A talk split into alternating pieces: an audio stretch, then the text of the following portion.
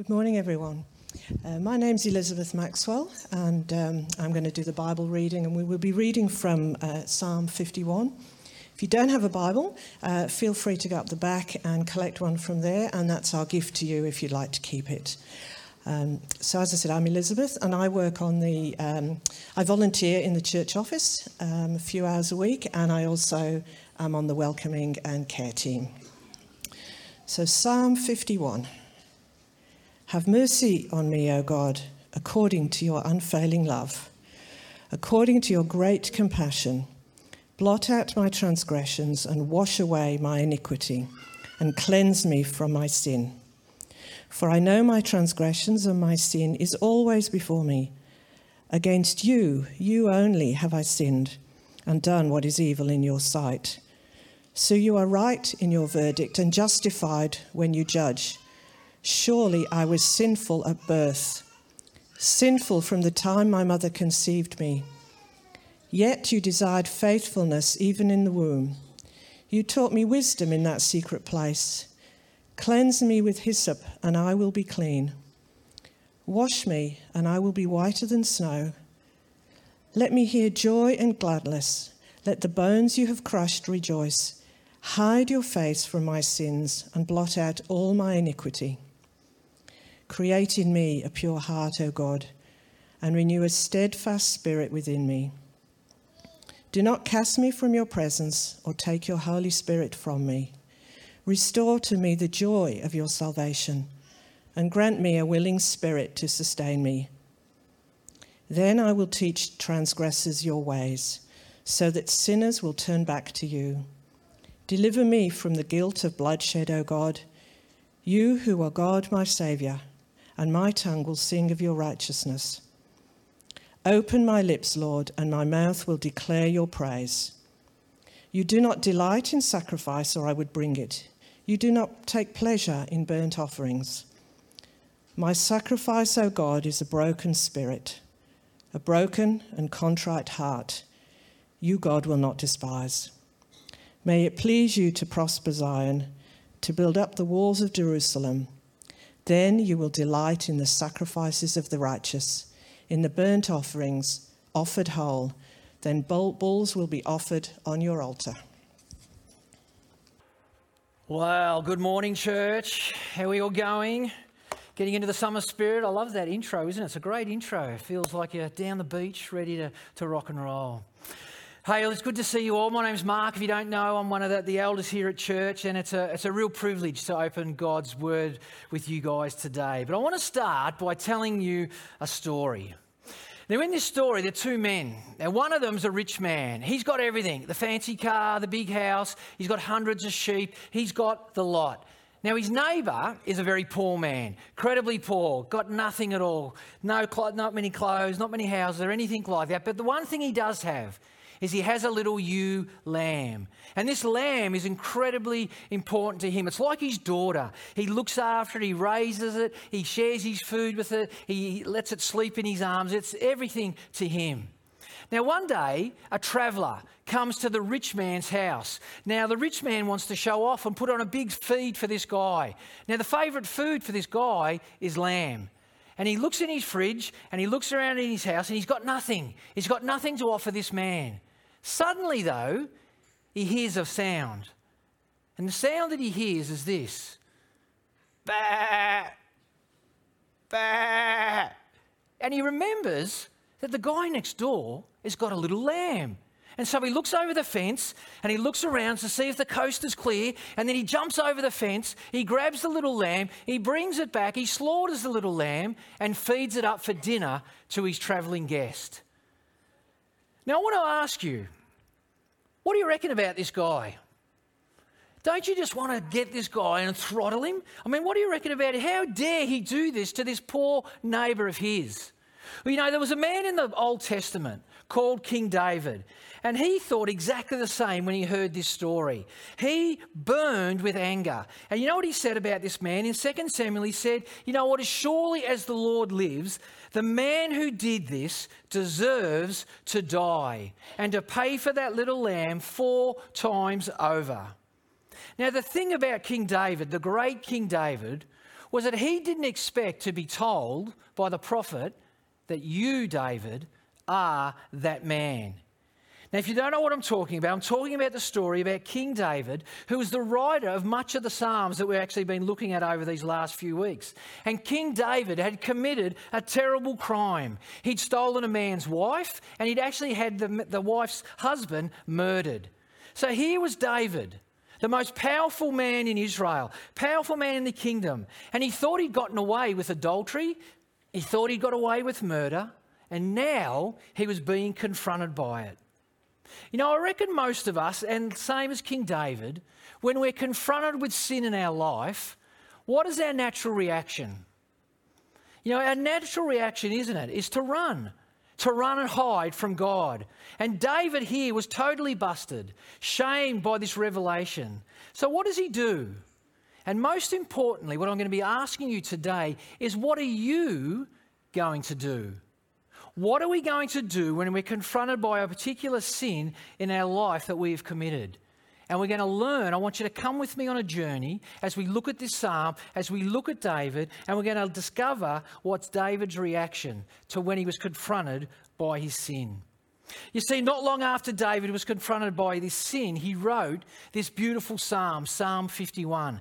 And I want you to see David's first response because it's an unnatural response. Because David's first response to be confronted by his sin was that he ran to God. He didn't run from God, he ran towards God. Look what it says in verse 1. He says, David's calling out to God. He says, Have mercy on me, O God, according to your unfailing love, according to your great compassion. Blot out my transgressions. He says, Wash away all my iniquity and cleanse me from my sin. You see, it's an amazing response, isn't it? As normally, when we do something wrong, we want to hide. It's our natural response. It's been going on since Adam and Eve. I mean, Adam and Eve in the garden, when they did wrong and they chose to disobey God, they hid from God, didn't they? They didn't want to be found by God. That's the same for us. You know, I remember when my kids were little, often you'd come home from work and sometimes it'd be like a ghost town. Nobody'd be there. And you know, you knew they were home. The bags were on the floor, the food was on the bench. We knew they were there, but they were nowhere to be seen. And I knew at that stage that they'd done something wrong. They'd either hurt each other, they'd broken something, or they'd eaten dad's chocolates. But I knew they'd done something wrong. You know, even I remember even more than when I came home one day and it was eerily quiet. It was like a ghost town. And I looked around, I thought, oh, what have they done? What have they done? I looked around, I went past my son, Nathan's room. Nathan's room was clean, get that. Never had his room clean. And I knew something was wrong and I started to panic. I actually went and looked for the girls because I thought Nathan had killed one of them. But um, it's our natural reaction, isn't it? When we sin, we hide. When we sin, we hide because of the shame and the fear. But not David. Look what David did in verses 1 and 2. Instead of running from God, he runs to God and he calls out, Have mercy on me, O God, according to your unfailing love, your great compassion, blot out my sins. You see, David called out to God because he knew God. He knew the character of God. He knew that God was a forgiving God. He knew that God had chosen him before the beginning of time. And that all he needed to do was to come before God and repent. You see, church, I can't stress it enough. I cannot stress it strongly enough the utter importance that if you're a follower of Jesus, you actually know the character of God. You actually know that He is a merciful, passionate, um, considering, forgiving God. Because if you do not, if you do not know that God is a compassionate, loving, forgiving God, you will never run to Him. You will never run to Him in your sin. If you think that God is a God who wants to punish you, if you think that God is the ogre in the, in the skies who wants to hit you with a lightning bolt, you will never run to Him. You see, the cults and the false religions, they thrive. Why do they thrive? They thrive because their followers do not know the true character of God. And they use fear to manipulate and control their followers. But David knows he's God. David knew him. And instead of running away from God, he runs towards God, knowing that God will wash away his sin and cleanse him as he admits his sin. You see, the next thing in this passage that David does is not only does he run to God, okay, but David owns his sin. It's so incredibly important that we own our sin. Look what he says in verse 3. He says, For I know my transgressions, and my sin is always before me. He says, Against you, you only have I sinned and done what is evil in your sight. You see, church, David was overwhelmed by his sin. It was always before him, he says. And every time he wanted to make a step forward and do something for God, you could imagine Satan there in the background, whispering into David's ear, Oh, David, how could you be the king? How could you lead people of Israel? You've murdered your own soldiers, you've slept with his wife, you've done all these things. And it would have been constantly on David's mind. I wonder, though, how many times do we struggle with shame or guilt. You know, because we cannot seem to cut it as a Christian. How many times do we struggle with that? How many times do we don't come to church because, you know, there's something we said or looked at last night or we've done in our life and we can't seem to come to church and we can't seem to sing praises to God because of the shame and the guilt in our life?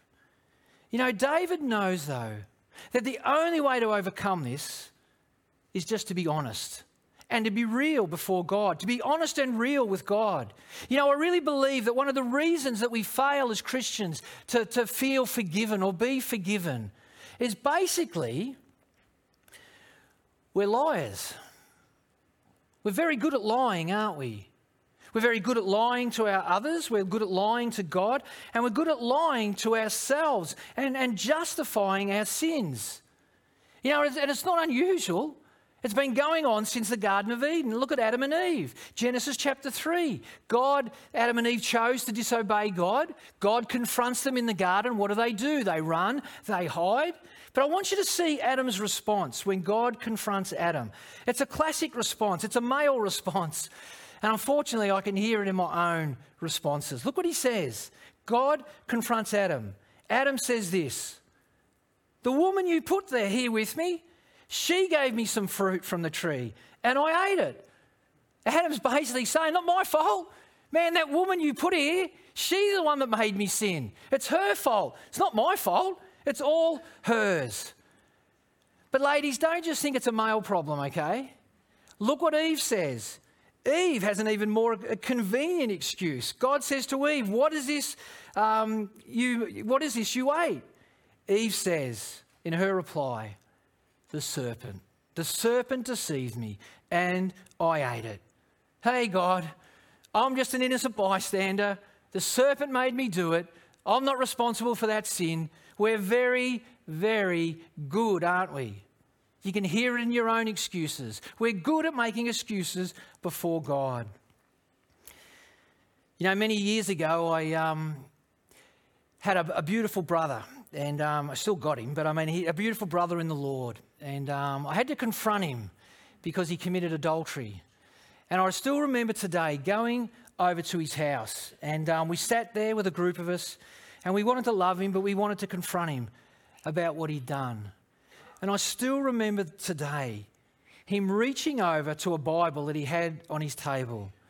And he wanted to grab that Bible because he'd foolishly fooled himself into believing that there was an obscure verse that he could pull out of the Bible that justified what he had done.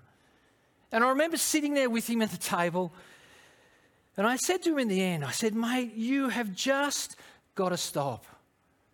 You've got to stop. You've got to stop trying to justify yourself. You've got to stop trying to blame everyone else. And I said to him, How dare you grab the Bible and try and justify your actions through some scripture that you've pulled way out of context? How dare you do that instead of owning up to your own sin? You see, church, if we're ever going to run to God, if you're ever going to deal with the sin in your life, then you've got to admit to it. You've got to own your own sin and you've got to deal with it. And the way we deal with it is we run to God and we seek God's forgiveness, just like David did. But we've got to stop lying and we've got to admit and own our sin. You see, in verse 5, David goes on. And David has come to the point in his life where I really believe he's over it. He's over the lies, he's over the doing the religious thing, And he continues now just to be really real with God. Look what he says in verse 5. He says, Surely I was sinful at birth. I was sinful from the time my mother conceived me. You see, David realised there's never been a time in his life where he hasn't had a disposition to sin. And I want to say to you here today there's never been a time in your life where you haven't had a bent towards sin. It's part of our human nature. You know, David knows the depth of his fallenness and he cries out to God in all of his honesty.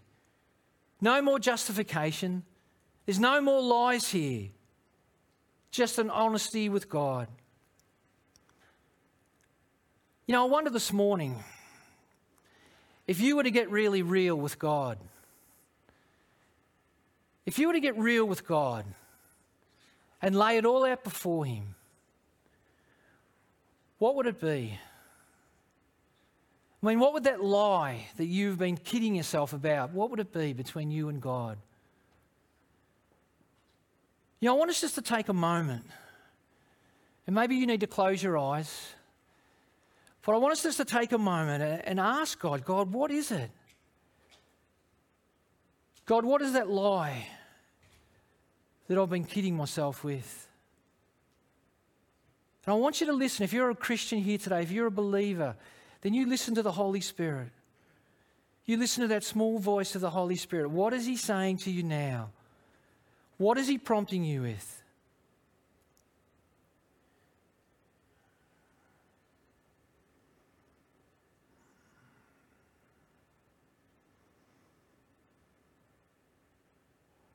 You know, church, even more important than what it is, the question is what are you going to do about it?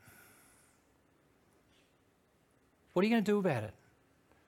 I mean, if we're going to follow David's example here, David's example here is that we need to confess. And we need to confess now. We need to bring it to God and say, God, here it is. Here's all my sin.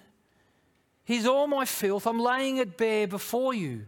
You see, too often we make the mistake with the sin in our life that we fail to go straight to God, don't we? We fail to go straight to God and we try and think, oh, I'll just do it on my own, or I'll get better, or I'll give more, I'll try harder, I'll be a, try and be a better person, I'll get some brownie points with God. And the problem is that when we do that, when we try and approach God and find forgiveness, appealing to our own goodness instead of God's goodness, let me tell you, you're going to fail. You're going to fail time and time again. Where God is just calling us to come to Him as we are, sin and all, and confess. You know, many of you would know that I'm a foreman on, on building sites. And um, part of my crew, we've got about three or four apprentices. And I let me tell you on a building site, when you're one of the most frustrating things on a building site is when your apprentice makes a mistake again. Okay? Really frustrating. But you know what's even more frustrating? when they don't own their mistake. You know, your apprentice will say, Oh, Mark, you gave me the wrong timber. Oh, Mark, you give me a blunt saw. Oh, Mark, a dinosaur went over my head and took my measuring tape. Or whatever it is. All it does is make you madder. It just makes you more and more mad. And you know what? I'm going to give you a tip here today. If any of you young guys want to be an apprentice, okay, listen up. If you want to be a good apprentice or a good employee, what do you do when you make a mistake? You go straight to the boss and you say, Mark, mate, I'm sorry. It happened on Friday. One of the apprentices came to me and said, Mark, I'm sorry, I stuffed up. I cut the sheet wrong. And I'm a softie, most of you would know. And so what do I do as a softie? That's all right, mate. Don't worry about it. It'll cost me another hundred bucks. That's all right. And you know, God is no different. Okay? God wants you to come to Him. He wants you to man up. He wants you to own your sin. And He wants you to come to Him with a repentant heart and say, God, I'm sorry. I've messed up again. Please forgive me. Own our sin. Because when we own our sin, it's there where we find the grace of God. It's there where we find the forgiveness of God, just as David found it. So, what's the next response? We've seen that David has sinned greatly. We see that David has run to God, he's owned his sin, and now we see that David finds forgiveness. Look what we see in verse 7. David calls out to God. He says, Cleanse me with hyssop, and I will be clean. Wash me, and I will be whiter than snow. You see, David, what he's doing here He's looking back to the Exodus story, isn't he? Where God, in his incredible love for the people of Israel, rescued them. It's where the, the night before the angel of death came through, God told the people of Israel to get a, a, lamb, to slaughter the lamb, to get a thing, a branch of hyssop, to dip it in the blood, and then to wipe it on the tops of your door. And when the angel of death was going to come through Israel, the angel would see the blood and you would be safe. You see, David was looking back to the character of God because he knew the character of God was a God of forgiveness, forgiveness, mercy, who saved his people and set them free. And what it did also for us is it reminds us of a God who sent the ultimate lamb, the perfect lamb, the final lamb of God in Jesus, who would shed his blood and his blood would, would uh, help, would cause us to be forgiven. You know, I love the imagery there, though, that David uses. The imagery of we are being made whiter than snow. You know, this year I took the kids up to um, the snowfields, and for the first time we saw real snow falling, and it was heaps. There was snow everywhere. And when the sun came out in the afternoon, it was absolutely beautiful. You look out, and there's no blemishes on the snowfields. It is clean, crisp, and beautiful. And that's the imagery here that David is giving us when we come before a forgiving, almighty God. And I want to ask us, church, do you believe that? I mean, do you really believe that?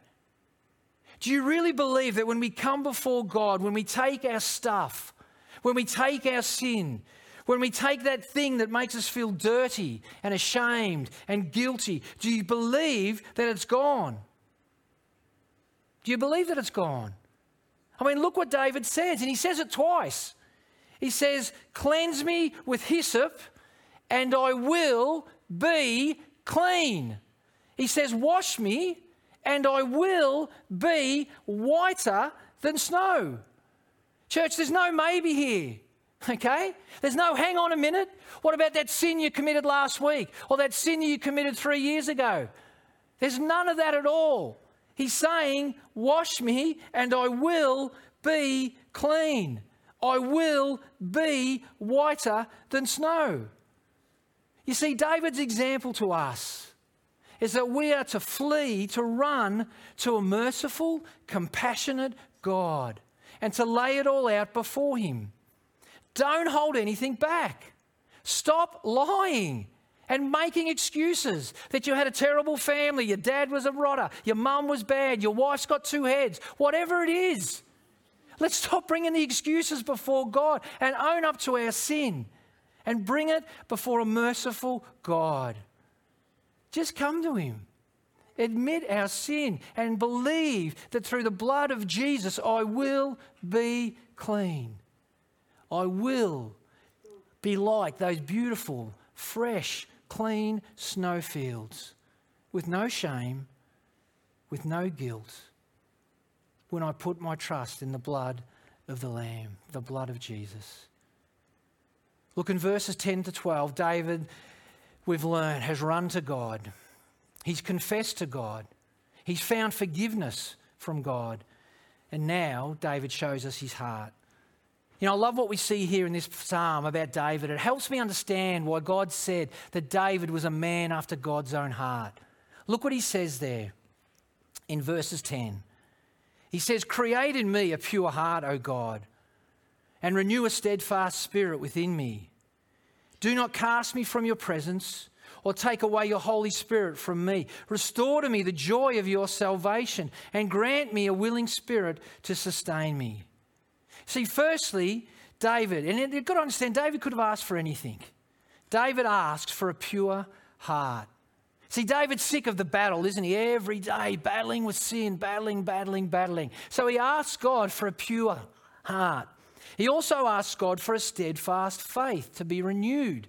See, David's looking back to the times when he was a little boy out in the field looking after the sheep, playing his harp and, and singing praises to God and being with God. He loved that relationship that he had with God and he wants to return to that.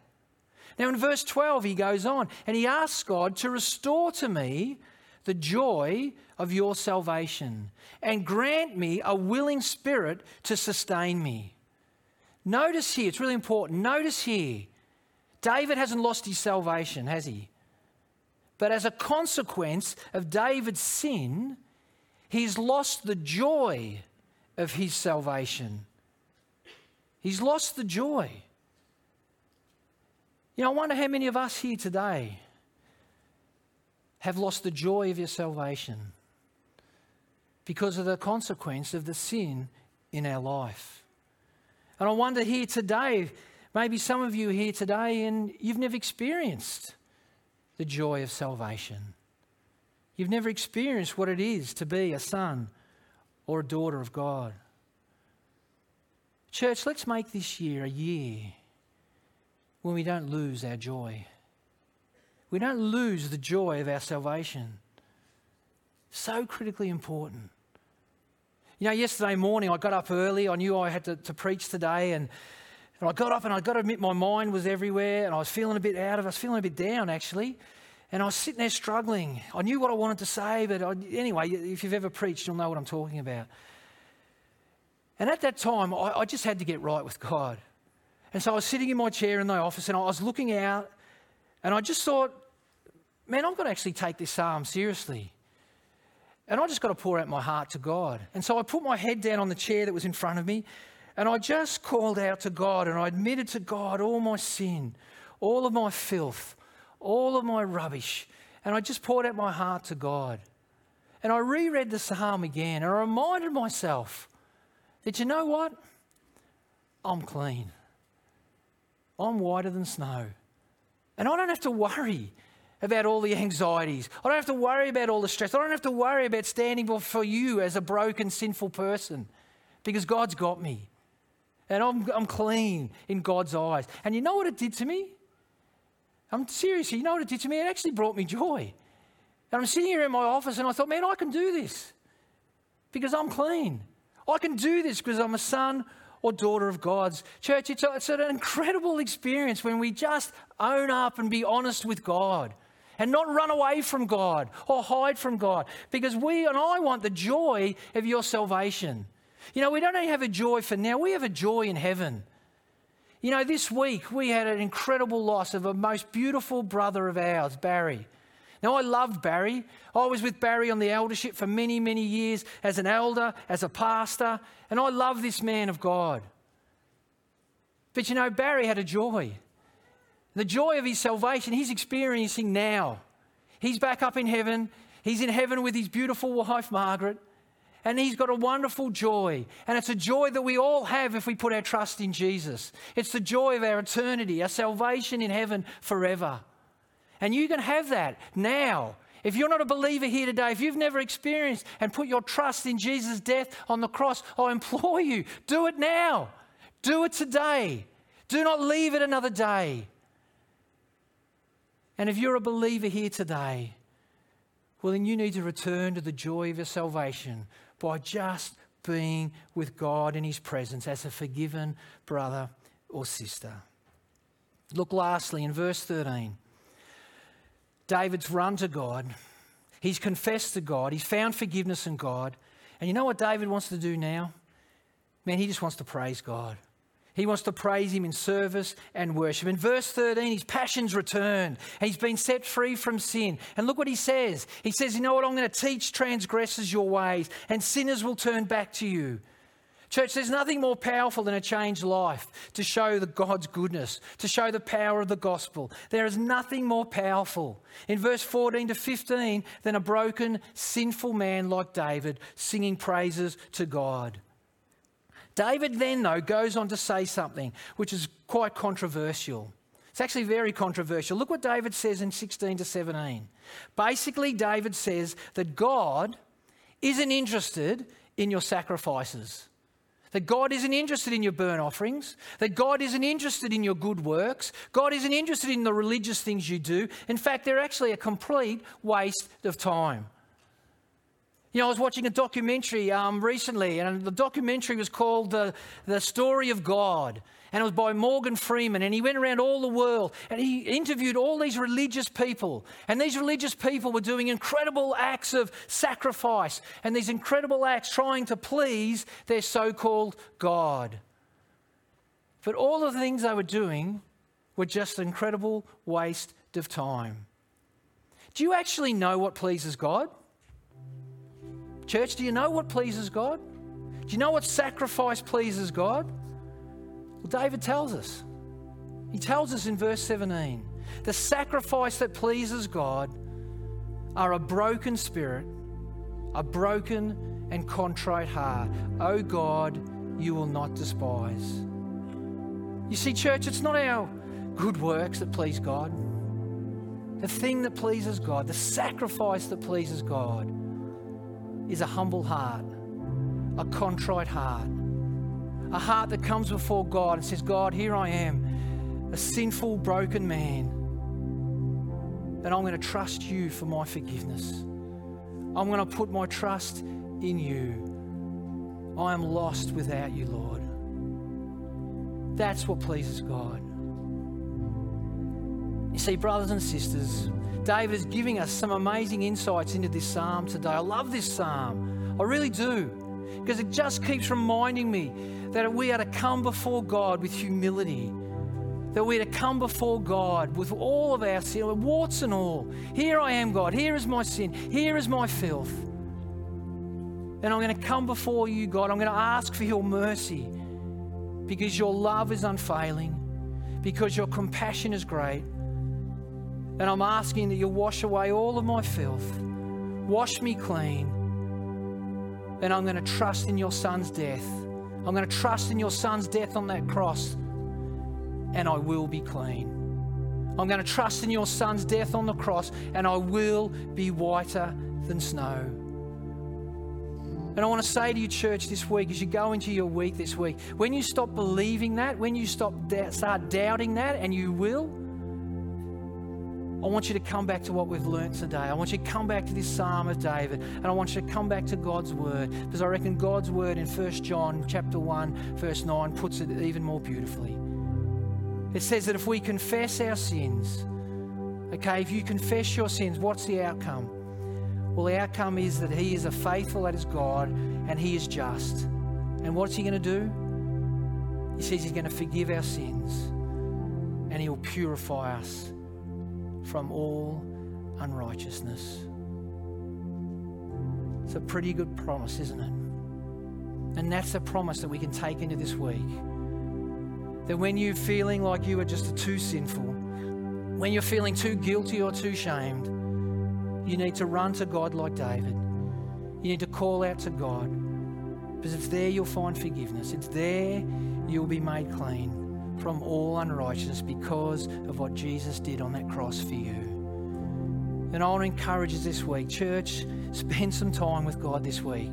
I don't care what you've done, own your sin and just get alone and spend that time and call out to your amazing God. Hey, let me pray.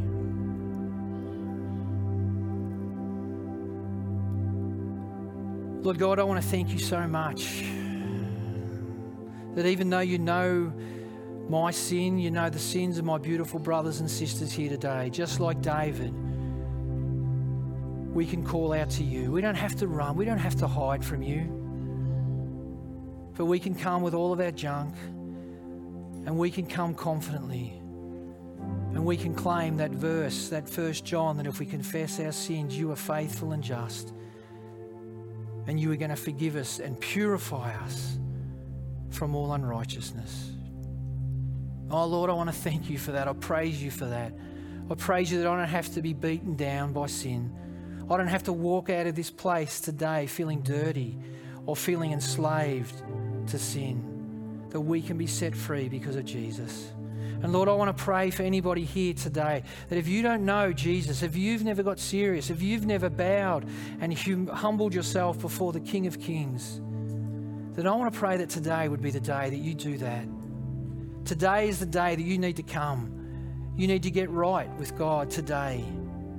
And I want to pray that you would have the courage to come and speak to me, come and speak to RJ, come and speak to someone who you know or who loves Jesus and you get right with God today. You walk away from this place a new person. So, Lord, free us from our sin this year. Lord, may we not lose the joy of our salvation this year. And we just thank you, thank you, thank you for all that you've done. Yeah, in your precious name we pray. Amen. Amen. Thanks for listening, church. And I'd love to speak to you after service. If you want to come, RJ, wherever he is, he'll be down the front. And um, yeah, come and speak to us. Leave today right with Jesus.